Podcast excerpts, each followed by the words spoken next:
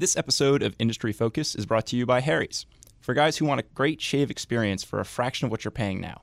Just in time for Father's Day, get $5 off the limited edition Father's Day set by entering the code FOOL when you check out at harrys.com. Welcome to Industry Focus, the podcast that dives into a different sector of the stock market every day. It's Friday, June 10th, and we're talking tech and video games. I'm your host, Dylan Lewis, and I'm joined in the studio by Motley Fool premium analyst David Kretzmann. David, how's it going? Uh, it's great to be here, Dylan. Thanks for having me. Nice to have you on the show. I don't think we've ever done anything together. No, I'm a, bi- I'm a big fan, a big listener, so thanks for having me on. It's an honor. So, we're going to be talking video games today, and before we dive into the companies, I have to ask did you have a favorite video game growing up? So growing up, uh, my family didn't have any of the fancy consoles, so I never had a PlayStation or Xbox. I would have to go over to a friend's house to play that. But on our Windows 95 computer, and we kept this computer specifically for these two games. I played Road Rash and then Warcraft 2 Special Edition, Tides of Darkness. So th- those were the two games I played in my own house on a somewhat regular basis. Uh, so, I was raised in a very similar household where my parents told me like we're not buying you a video game if a uh, console. If you want one you have to buy it yourself. And mm-hmm. so eventually i saved up and got enough for the ps2 so like that was my console. That was like Good my baby you. as a kid. But when but when you're young you're just like boy i really hope i have a sleepover sometime soon. Like, i really want to go to that guy's house who has the xbox. Yeah. Some popular friends on the block. Yeah. Um, so that, that Warcraft reference is a nice transition in one of the companies we're going to be talking about. But before we get too far into the stocks uh, that we'll be discussing on today's show, I figure we'll set a little groundwork here for what the gaming industry looks like. Mm-hmm. Uh, I'm just going to throw out a couple different estimates of market size I've seen lately. So digital gaming was a 60 plus billion dollar market last year, and that was actually led by PC gaming, mm-hmm. which is uh, kind of surprising. You know, you hear all of this about the death of PCs, or the rise of the tablets, or the you know multi-capable devices switch over to mobile. Uh, PC gaming still leading the charge there. Uh, the worldwide mobile gaming market is a high $20 billion market, and I've seen projections that that will hit $45 billion by 2018. Mm-hmm. So, just to give you an idea of kind of where this market's going, some big growth expected, and not necessarily from the areas that you might be expecting it, right? Yeah, absolutely. There's uh, a lot of different um, uh, growth arenas uh, in this space. And uh, to give some additional context, uh, 10 years ago, uh, there were 200 million players, 200 million gamers. Five years ago, that increased to 1.5 billion, and most recently, the the most recent number I've seen is 2.6 billion gamers worldwide. So you're seeing more and more gamers, more and more platforms that people can play the games on. So a lot of growth happening in this space, and there have been a lot of great investments in it over the past five, ten years. And I think some of the names we'll talk about today, you know, there, there's a lot of potential there for investors going forward as well. So the big two names, at least as far as I'm concerned, in the video game market, Activision Blizzard and Electronic Arts. Mm-hmm. Um, these are both video game publishers. Activision's made shareholders pretty happy over the last couple years. Um, they've got some big time franchises under their, their belt uh, World of Warcraft, Call of Duty. Uh, Electronic Arts, most of the people know them for their sports games. Uh, they're trying to move beyond that a little bit right now. Mm-hmm. You want to start out with Activision, talk a little bit about what they're doing? Let's do it. All right. Yeah. So, yeah, as you mentioned, Activision, uh, they, they have uh, the number one console franchise, which is Call of Duty. So, this is a franchise that's been out for about a decade. I think a little more than a decade. I think 12 years. Uh, and you know, each year or so, they'll issue a new iteration of that franchise, an extension, a different version, uh, and it's been just an amazing seller for the company. Uh, similarly, with uh, PC gaming, you have World of Warcraft, which has been uh, just a juggernaut of, of, a game where it's actually a subscription model. So you pay a monthly subscription, um, and, and you can play in this kind of online fantasy world with your friends and other players around the world. Um, and uh, Warcraft, the, the most recent numbers that I saw, there's still more than 5 million uh, players uh, with, with, Warcraft. So, uh, Activision, uh, a, a, massive company in this space, it's the largest video game uh, software publisher in the world. last year, and we'll talk about this more, I'm sure, they, they acquired King Digital, which is a large mobile game operator. So, by bringing King Digital under its umbrella, Activision now has more than 500 million monthly active users uh, through all of its different uh, games and platforms. So that's that that's a, a, user base that's rivaled, you know, by only a, a, few companies out there like Facebook, YouTube, you know, some juggernaut brands out there. So Activision has a huge audience. To give you another pretty staggering number, over the past year, audiences spent 42 billion hours playing and watching Activision's games. So they have a lot of a lot of people paying a lot of attention to their games. So I think one of the key things to hone in on there is watching. Mm-hmm. Hearing you say that, because uh, something that some of our listeners might not be as familiar with is the rise of what we're calling esports now. Mm-hmm. So there is the conventional gaming market where you have people buying titles either physically or digitally, playing them. There are in-game purchases in some cases, mm-hmm. um, but there's also this transition to a space in the industry where there's money to be made by selling video game uh, experiences as sporting events. Right? Yeah, no, there there there have already been, uh, and this is a concept that's popular internationally and it's becoming more common domestically as well, but especially in China and Asia, um, in Europe, uh, esports has been a rising phenomena. Uh, but you're even seeing like dedicated stadiums built for people to watch the elite gamers play a video game. Um, so it's really the idea, like you know, you have the NBA, where the National Basketball Association, where you see the elite gamers, uh, the the elite basketball players play in this similar way. Esports is kind of this um, this league um, or this platform where you can watch the top tier gamers play. Some pretty amazing uh, statistics here. So in 2015, the the second most viewed sporting event uh, in the world, only behind the Super Bowl, was the League of Legends World Championship, which had 36 million viewers. That's ahead of Game Six of the NBA Finals, which had Steph Curry and LeBron James, like the best basketball players in the world. They had 29 million viewers.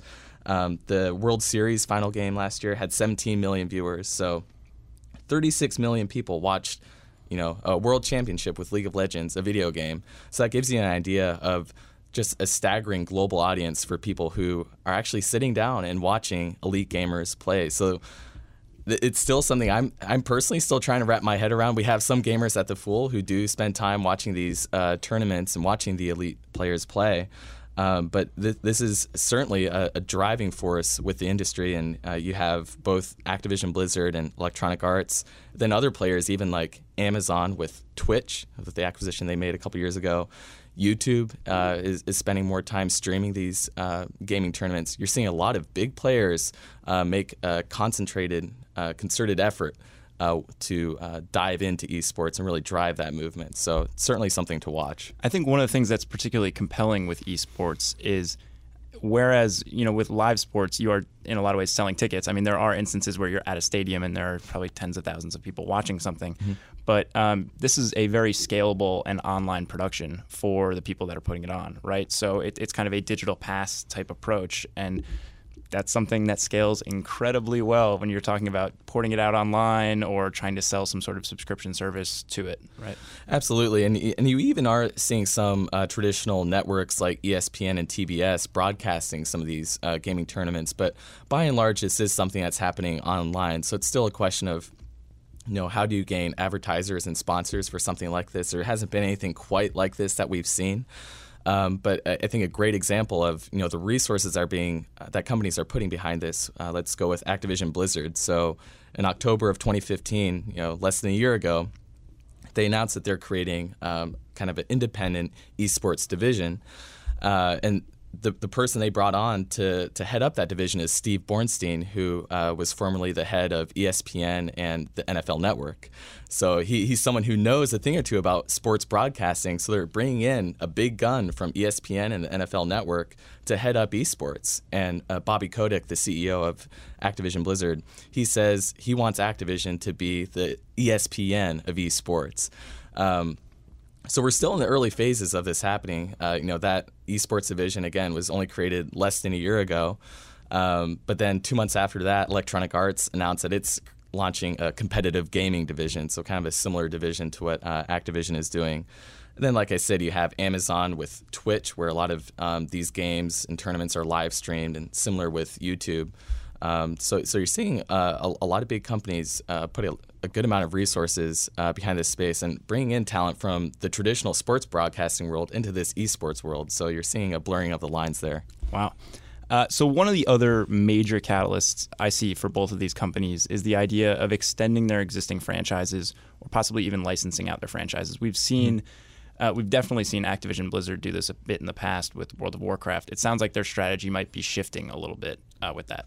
Yeah, so backing up a little bit, uh, you know, 10 years ago when you bought a game, you would, you know, pick up, you know, the, the, case off the shelf, you would install it on your computer or your respective console, and then you would play it, you know, maybe five or six months, you get tired of the game, you move on.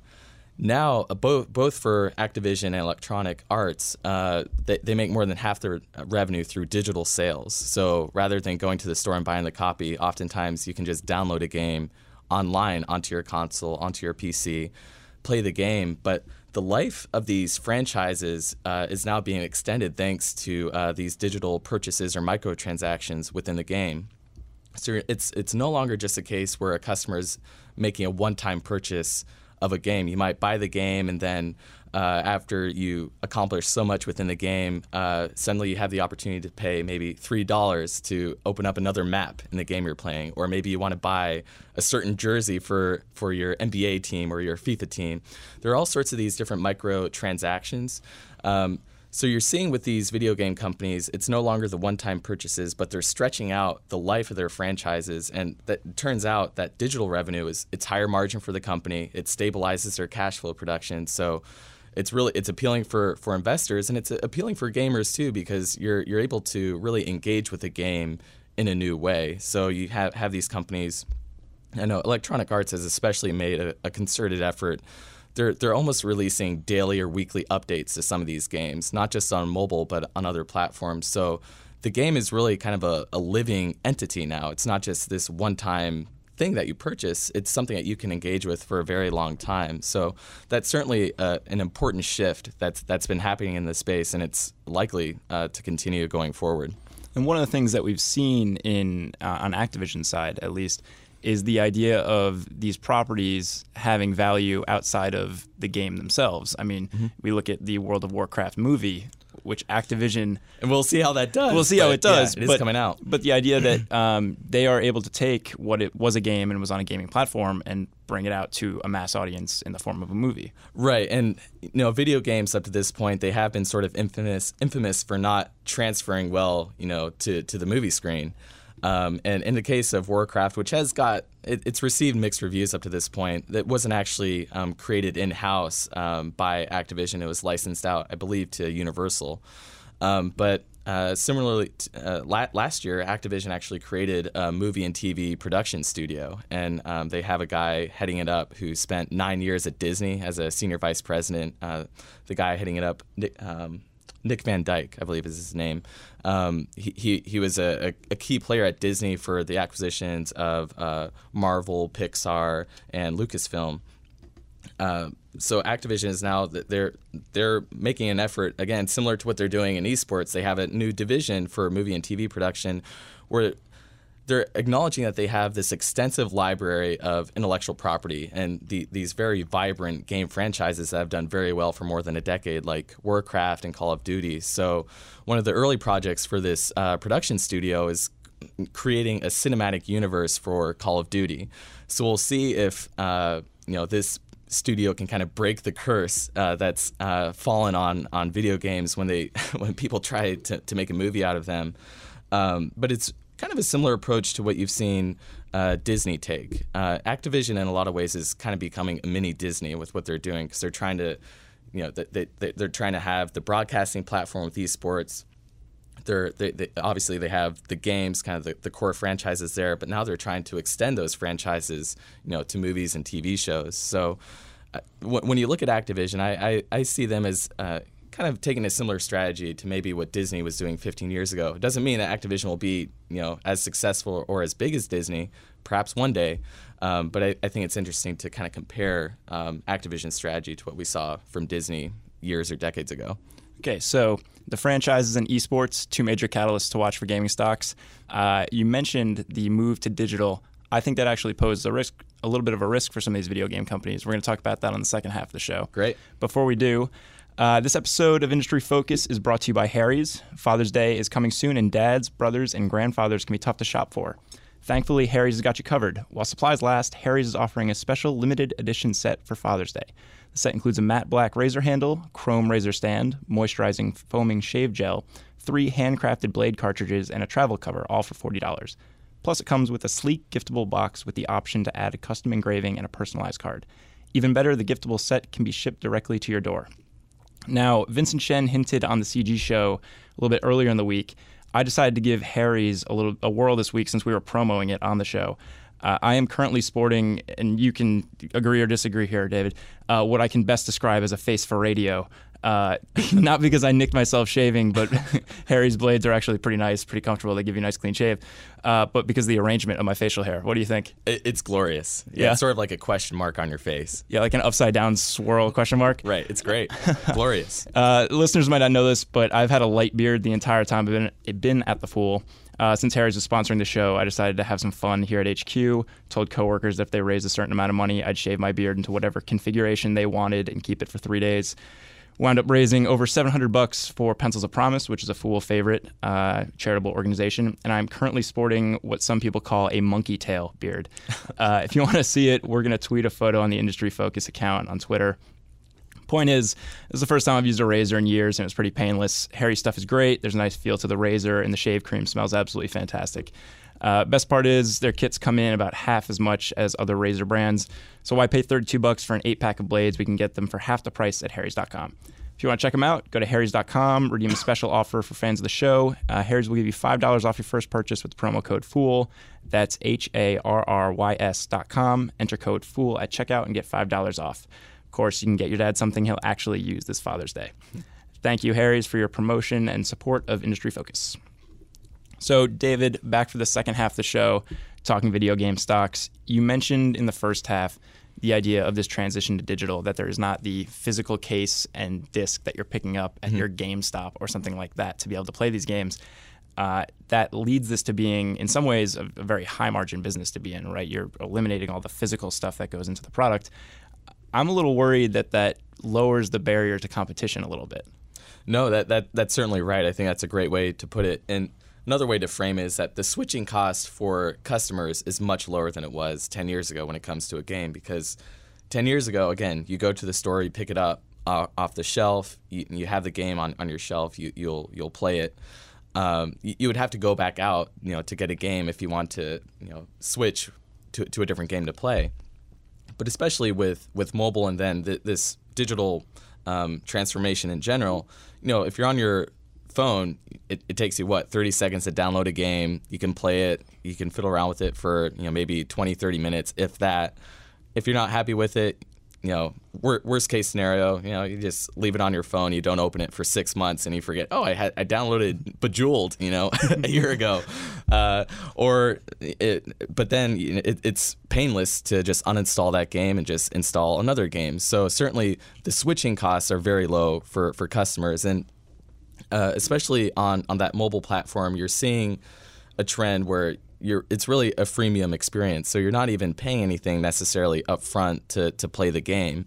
Um, so that that mobile model is, is more challenging uh, because you, you recognize that the majority of people who play a game on on a mobile app are not going to pay anything. So you're betting on that small fraction, maybe one or two percent of the really power users who are going to be spending half the day on the game. They're going to be buying, you know, uh, buying different credits and stuff to progress through the game.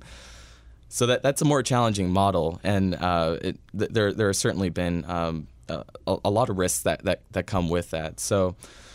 Yeah, that that that transition to to mobile and digital, I, I agree. It does have more risks. It it uh, it pressures the companies like uh, Activision and uh, Electronic Arts. They have to engage with their users much more regularly than launching a game every year or two, which is what they're doing maybe ten years ago. Now, you know, as I said with Electronic Arts, it's not uncommon for them with their popular games to be releasing daily or weekly updates. So companies that can make that transition, they should do well, but um, it, it, it's on them to to maintain that engagement with uh, customers. And companies that don't do that are probably going to have a, a difficult time because you know competition can swoop in much more easily now than five or ten years ago. Yeah, and on the note of staying relevant, I think another one of the major risks with these types of businesses is that they're you know being a video game publisher is a lot like being a movie studio, right? You need to keep pumping out hits. Right. Um, luckily for both of these companies, they have very established, rooted franchises that they've been able to milk for quite some time. I mean, it's amazing the grapple that EA has had on sports games. Yeah. Uh, but but even even so, like obviously um, EA they they've done a, a great job, especially with their FIFA and Madden franchises, and they have other sports franchises that have done really well. But then within the past five years or so, you have this small up smaller company, Take Two Interactive, which comes out with uh, NBA 2K, which is now the dominant uh, game uh, in, in for basketball video games, for, for at least for the NBA. So even in the case with EA you know you have a, a, dominant market position like they, they control the vast majority of that market share of sports video games. But even them you know if, if they get complacent and they're not putting the energy into a game and making it player friendly and making it what players want you know that that opens up uh, the, the, the door for uh, competitors. So you know, but but for uh, EA and Activision, certainly they, they have these dominant franchises, and so long as they can uh, continue to update them and keep them relevant for people, they should do well. Um, go, going back to, to mobile and just an example of I think Electronic Arts, they've they've managed to do pretty well with some of their mobile games. They have uh, Madden NFL mobile games. They also have uh, a lot of the Disney licensed their Star Wars games to uh, Electronic Arts. Uh, so the uh, Star Wars uh, mobile game that Electronic Arts has in the most recent quarter, the average player of that Star Wars mobile game spent two hours a day on that game. Wow, that's the average player. You know, that's not just the top tier. That's the average player. So. You know, Electronic Arts is uh, they they have found different ways to really break into that market. Monetizing it is another story, but at least having that engagement, that's the first step. Anytime you go to a new platform, you, you want to have that engagement. Then the, the monetization will, will come after that. The engagement is the first step, then monetization will come. So it's an interesting space to watch. But so far, both these companies, kind of in their, their own ways, have, have found ways to transition nicely to that digital model. But anytime that your margins are ticking up, like both these companies, you're inevitably going to attract new competitors. So that'll be the thing to watch in the coming years. Yeah, was it Jeff Bezos that said your margins are my opportunity? Exactly. So so there's a big growing target on the backs of both these companies, and it, will it, be interesting to see how they fend off uh, competitors. Whether they a- acquire new new uh, new games or acquire new companies to re- better reach customers on these platforms, or license new games and franchises, they have different opportunities. And both these companies are flush with cash and producing a lot of free cash flow, and, and their margins are very strong. So they, they have the resources, and it's really just a matter of how effectively they allocate that capital to strengthen their competitive position, invest in the games, uh, invest in that player engagement.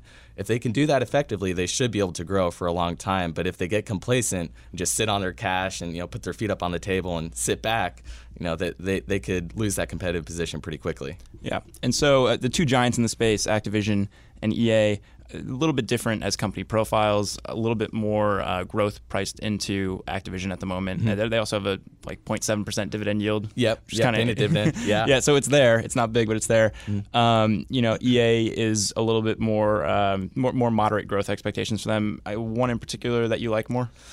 I, I, honestly like both these companies. I personally own uh, shares of both of them. I think if you were only going to pick one, Activision would probably be the one I lean toward, just because I, I like how they're making uh, these different efforts with uh, mobile games, esports, and that movie and TV studio. They they have different. They, I think they have more growth avenues beyond just the the game franchises. Um, and th- that's more the model that EA is focusing on, and, and they've done a good job with that. They've really turned that company around over the past three to four years. Um, the new CEO um, at, at, Electronic Arts, he's a young Aussie, uh, Andrew Wilson. He's uh, in his 40s. He's done a great job turning around that company and the culture. But I think if you had to pick one, Activision just has a more diversified line, not only of franchises, but also of different uh, divisions with esports, movies and TV, uh, all, all, those things. And it's run by Bobby Kotick, who's just been a wonderful CEO. Um, so it, I think it's hard to go wrong with either of these companies. But if I had to pick one, I would probably lean toward toward Activision at this point. Awesome, David. Thank you for your thoughts. Thanks for having me, Dylan. It's a pleasure. Well, listeners, that does it for this episode of Industry Focus. If you have any questions or just want to reach out and say hey, shoot us an email at industryfocus at fool.com or you can tweet at us at MF Industry Focus. If you're looking for more of our stuff, subscribe on iTunes. You can also check us out on Spotify or go and access the Fool's family of shows at fool.com slash podcasts. As always, people on the program may own companies discussed on the show, and the Motley Fool may have formal recommendations for or against stocks mentioned, so don't buy or sell anything based solely on what you hear. For David Kretzmann, I'm Dylan Lewis. Thanks for listening and Fool On.